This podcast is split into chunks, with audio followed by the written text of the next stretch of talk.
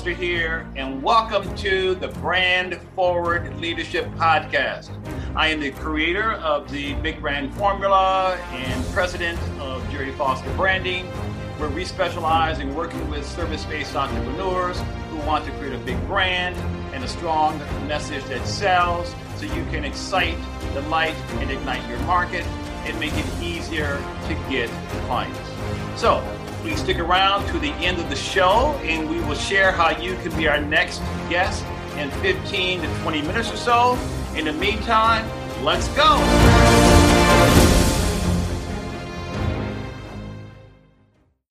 Okay, welcome everybody to the Brand Forward Leadership Podcast. I'm Gerry Foster, the big branding guy, also known as the branding evangelist. And oh my goodness, I just connected with my guest for just a couple of minutes and I'm just already turned on and inspired because she's from New Jersey.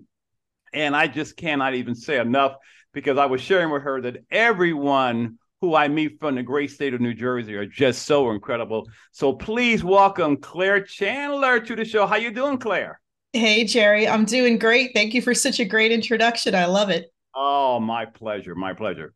So, if you would please give our listeners and our viewers a quick overview of exactly what your company does. Absolutely. So, and again, thank you for having me. It's it's such a pleasure to uh, to share your stage for even a brief time. Um, so, I am a corporate survivor. So, I spent the bulk of my career in corporate America, uh, and then struck out on my own in in 2013 and formed my company, Talent Boost. Um, I specialize in being an executive leadership advisor. Oh. So I really help um, senior level leadership teams work together more effectively in less time without uh, cultural resistance so that they can accelerate their growth. Oh my goodness. Cultural resistance. Uh, uh, see, that right there is intriguing. What exactly do you mean by that? You know it's the it's the drag that every organization especially the large complex ones struggle with and they don't like to talk about. Um, i've done quite a bit of work with large global organizations regional companies and even private equity. Um, and private equity in particular has a uh, has this as a pain point right? They go in and they acquire a company and it looks great on paper and they size it up and they say oh we've got this plan that we're immediately going to come in and make changes, make tweaks. And the first thing they usually do is change some technology system, whether it's a payroll system or a you know a, a, a, an IT platform, et cetera. And what they find is they have a brilliant growth strategy and they are met with resistance at every turn. And the people in the organization, and this is not just unique to, to private equity in the acquisition space, it is uh, endemic across all types of organizations. We have this innate resistance to change. And so when someone comes in, whether it's a new investor, uh, a new parent company, a new leader at the top of an organization, and they try to bring in their unique brand of what will take the company to the next level, they are met with what I call this cultural resistance, where people dig in and say, yeah, I like the idea of growing and getting more competitive and having a, you know, a more visible career path. I just don't like to have to change anything that we're doing now in order to attain it. And it's this cultural resistance that can lead to the failure of many an organization. Oh my goodness. Does the name Twitter ring a bell right now? Right? right? I mean, hello. oh my God. And what's going to happen at Southwest Airlines after that meltdown over the Christmas holidays, right? With all their flights being canceled because of their system and on and on and on. So, you know, it's interesting that you bring up Southwest, and I think it's such a timely example. And even I think more um, telling because Southwest has always had this um, well known, recognized brand that was employee first. You remember all the Southwest commercials, they feature their employees and how happy they are and what a wonderful company it is to work for and within. Yeah. And then they met adversity and everything broke down.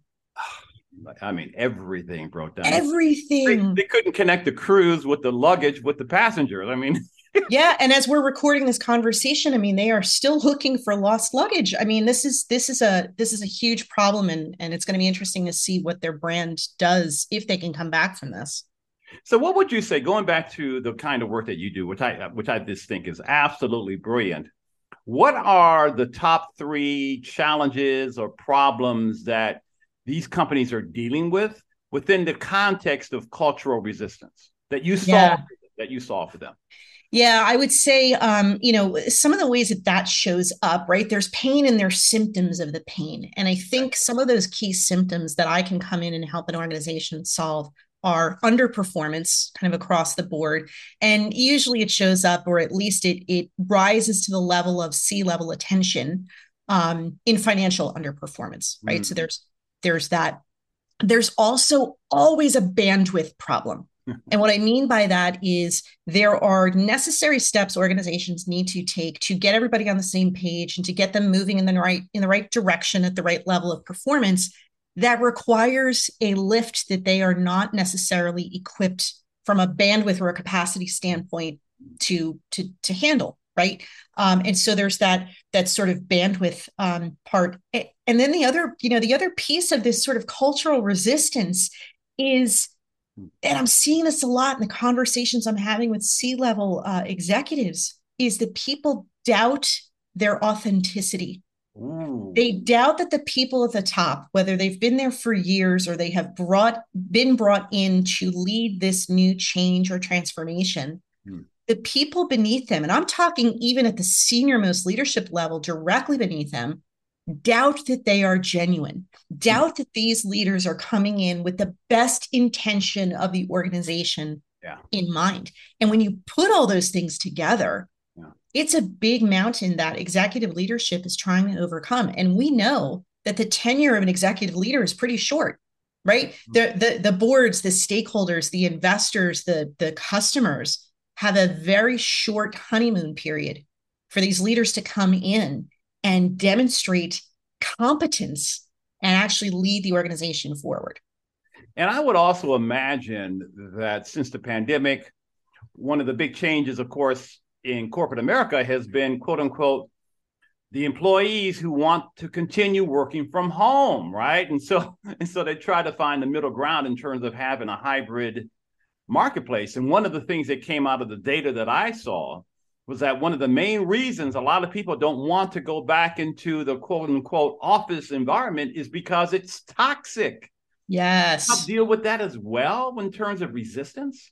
Yeah. Well, here's where culture really rears its ugly head, right? Because there, what was interesting was right before the pandemic happened, hmm. I was having conversations with a lot of companies on two fronts. One, on what their 20 year or even 10 year strategic plan looked like. And the mm. pandemic, of course, immediately shrank that horizon to, you know, let's just keep the lights on.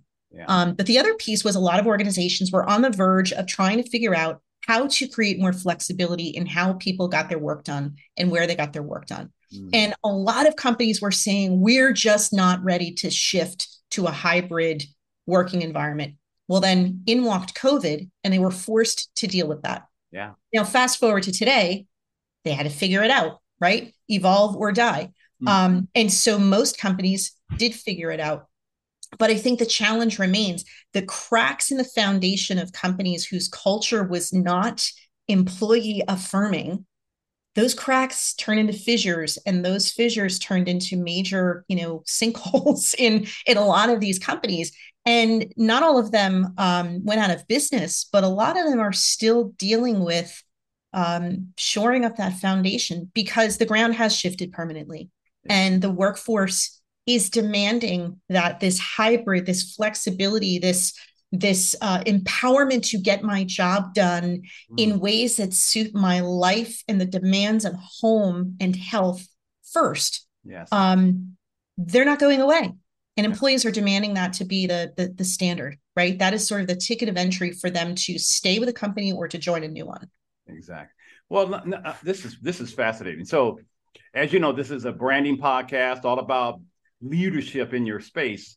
And I would imagine that some of these companies, when they think about bringing in someone like yourself with your type of expertise, they might think they should bring in some kind of coach or some kind of management consultant or business consultant and who knows what.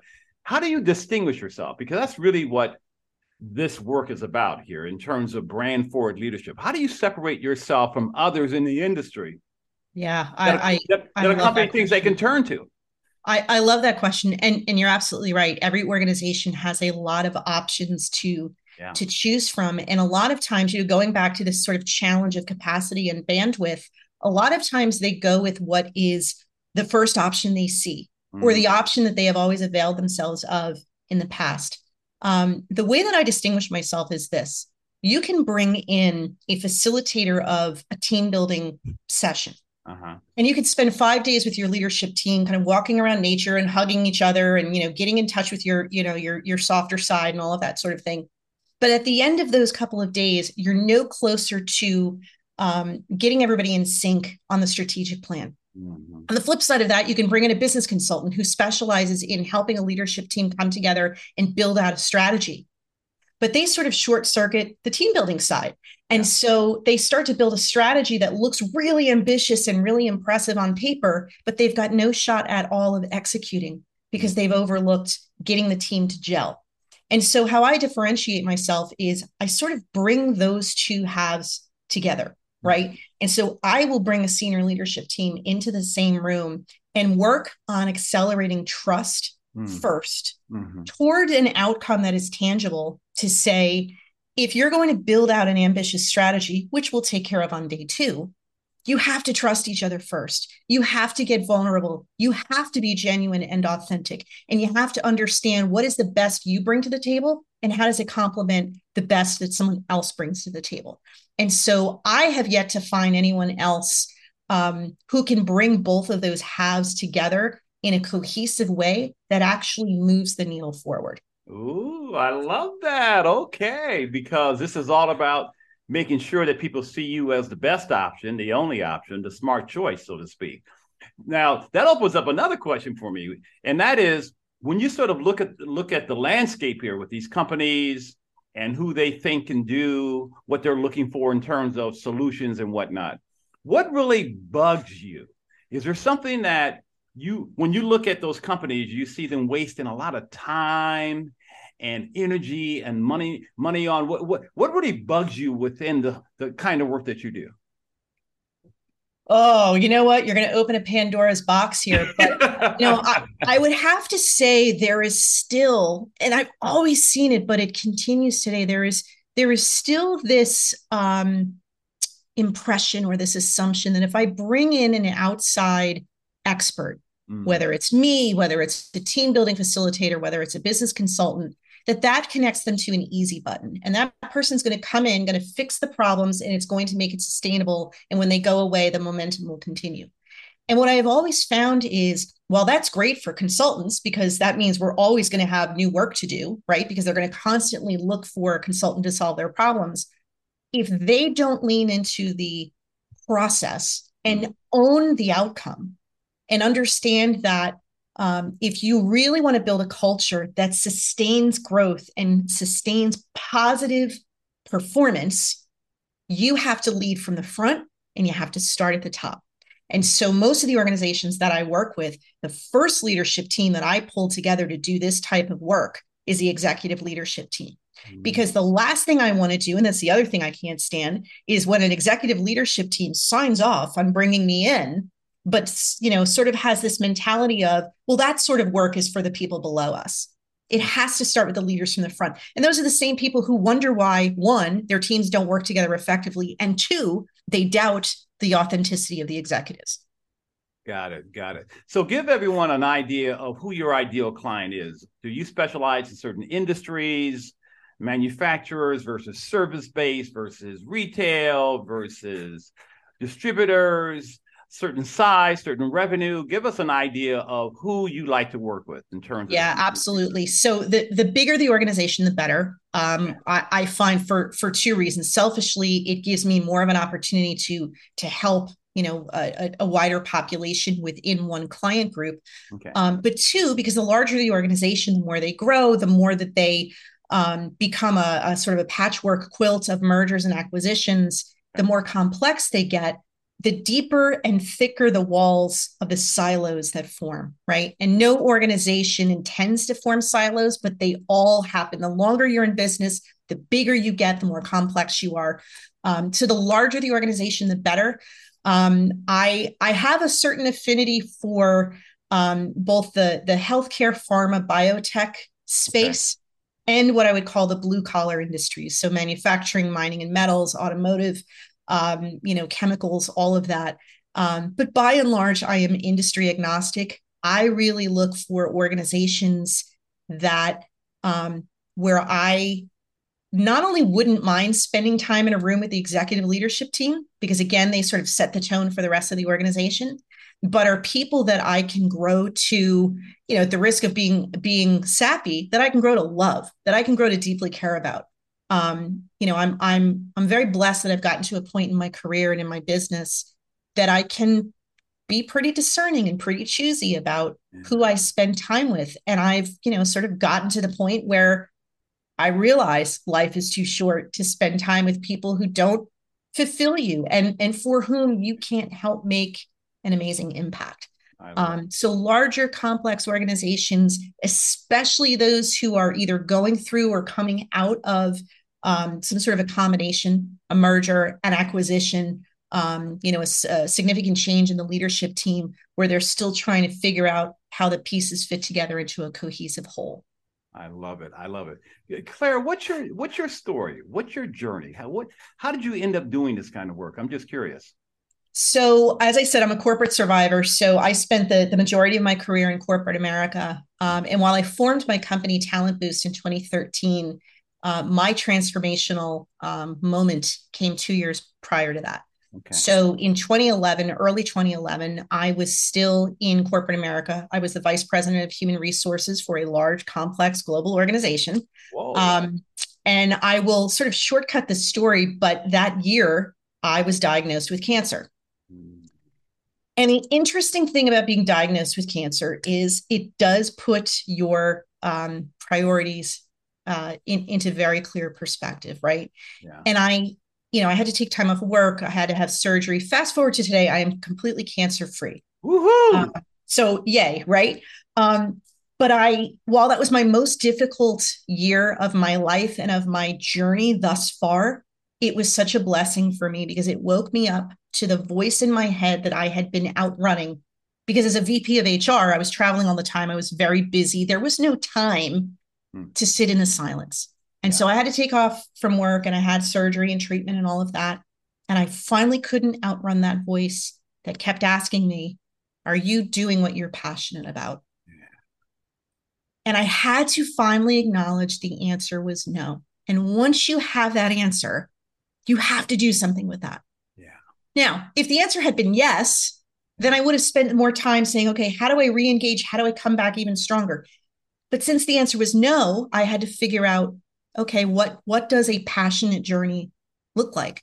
Um, and so that really started me on that on that quest right? And i and i reached out to people that i trusted and who knew me and, and who cared about me um, not just my my health in that journey but also what i was going to do with the rest of my life. And i got some very good advice and great support. And it's what uh, compelled me and inspired me to come back to work after i was healthy mm-hmm. and give notice Mm. And, you know, when everyone asked me, what are you going to do next? I said, you know what? I haven't figured it all out yet, but I know I'm not going to find it here. And so that started me on a journey late in 2011 um, that that took me a couple of years to be honest. You know, like I said, I, I left in 2011. I didn't start Talent Boost until 2013. I spent those first two years really figuring out of all the things I could do, of all the things I knew how to do, of all the things I enjoyed doing, what was the sweet spot? yeah. right? What were the things that I could do, I enjoyed doing, but also would make the biggest impact?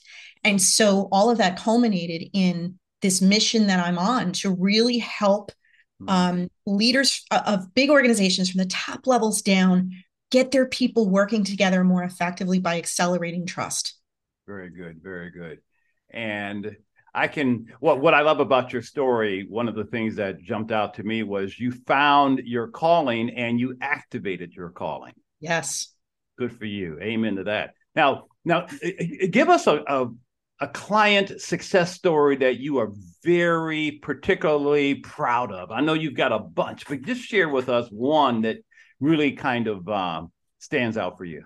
Uh, you know, and and yes, I do have a I do have a bunch, and I could give you kind of hard numbers of how I helped somebody improve, you know, their yeah. their their revenue and their profitability, and all that's great. But the one lately, the most recent that I am super super proud of, um, was I, I was doing one of these leadership retreats in the fall, uh-huh. and it was with this group that was in a post combo environment. So they had they had gone through a pretty significant merger um, and we had the executive leadership team in a room, and it was a combination of people that had come from um, one of the the legacy companies that had been merged together, and a combination of people that were coming in new. And so they had already, to some extent, identified, um, you know, five years from now, the objectives and the outcomes that they wanted to achieve, but they hadn't quite nailed down how they were going to get there. Mm. And so I was brought in to sort of help them do that. And I said, that's all well and good. And that can be day two. But day one, we've got to accelerate trust. And they said, well, what does that look like? I said, you're going to, you're going to know it by the end of day one. And so, you know, in preparation for that, I spent some one-on-one time with every single person who was going to be in that retreat. And I got to know them a little bit better. Um, kind of warm, you know, you you know how this is. You sort of warm up your audience, right? But it also helped prepare me for how far apart they were when we started. Mm. And so this was a group that I knew walking into day one, which was focused on accelerating trust. Day two was focused on strategic planning. I knew walking into that room, these were people who now felt a little bit more comfortable with me, but did not feel comfortable with each other. And so they walked into the room. These are all members of the same leadership team, by the way. They walked into the room. They're very formal with each other. They're talking about business if they're talking at all. Um, and they're very guarded. Mm. And so I take them through my process. And this is about a half day retreat. By the end of that day, they were joking with each other. Oh. They were teasing each other in a very respectful but loving way. They were laughing. We all went out to a group dinner. They practically were vacuuming around us at the end of the night because no one wanted to leave. And that dinner, they weren't talking about we've got so much work to do and, and you know we got to start we have to start even earlier tomorrow. They were talking about their kids.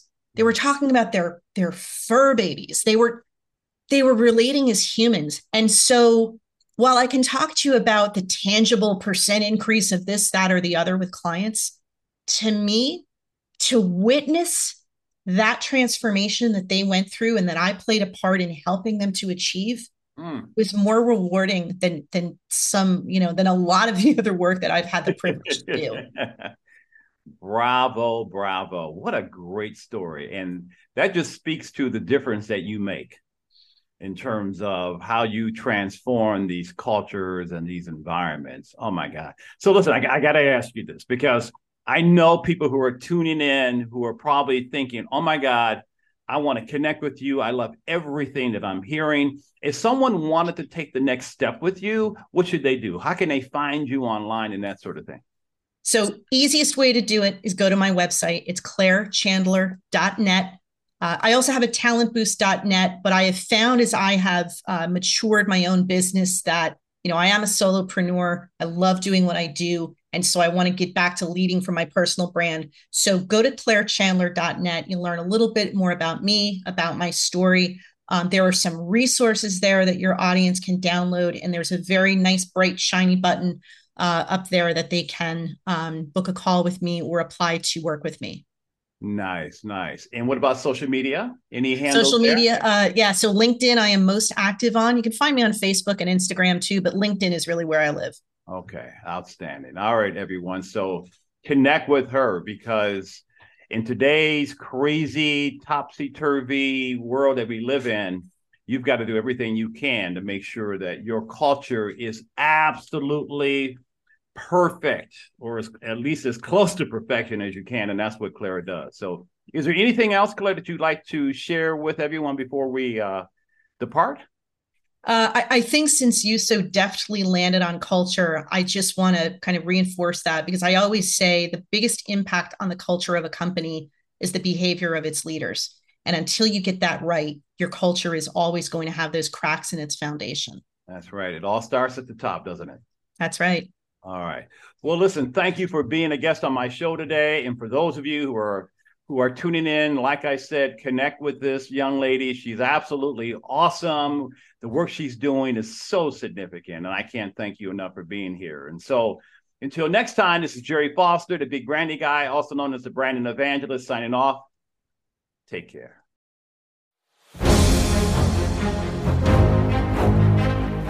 Gerry Foster here. Thank you so much for listening to my Brand Forward Leadership podcast.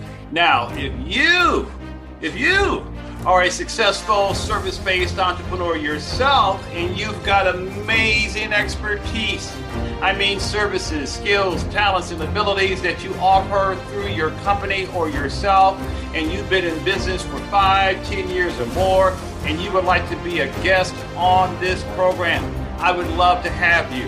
Simply visit jerryfosterbranding.com forward slash brand forward leadership forward slash apply, and I will certainly check you out and get to know you and so on and so forth.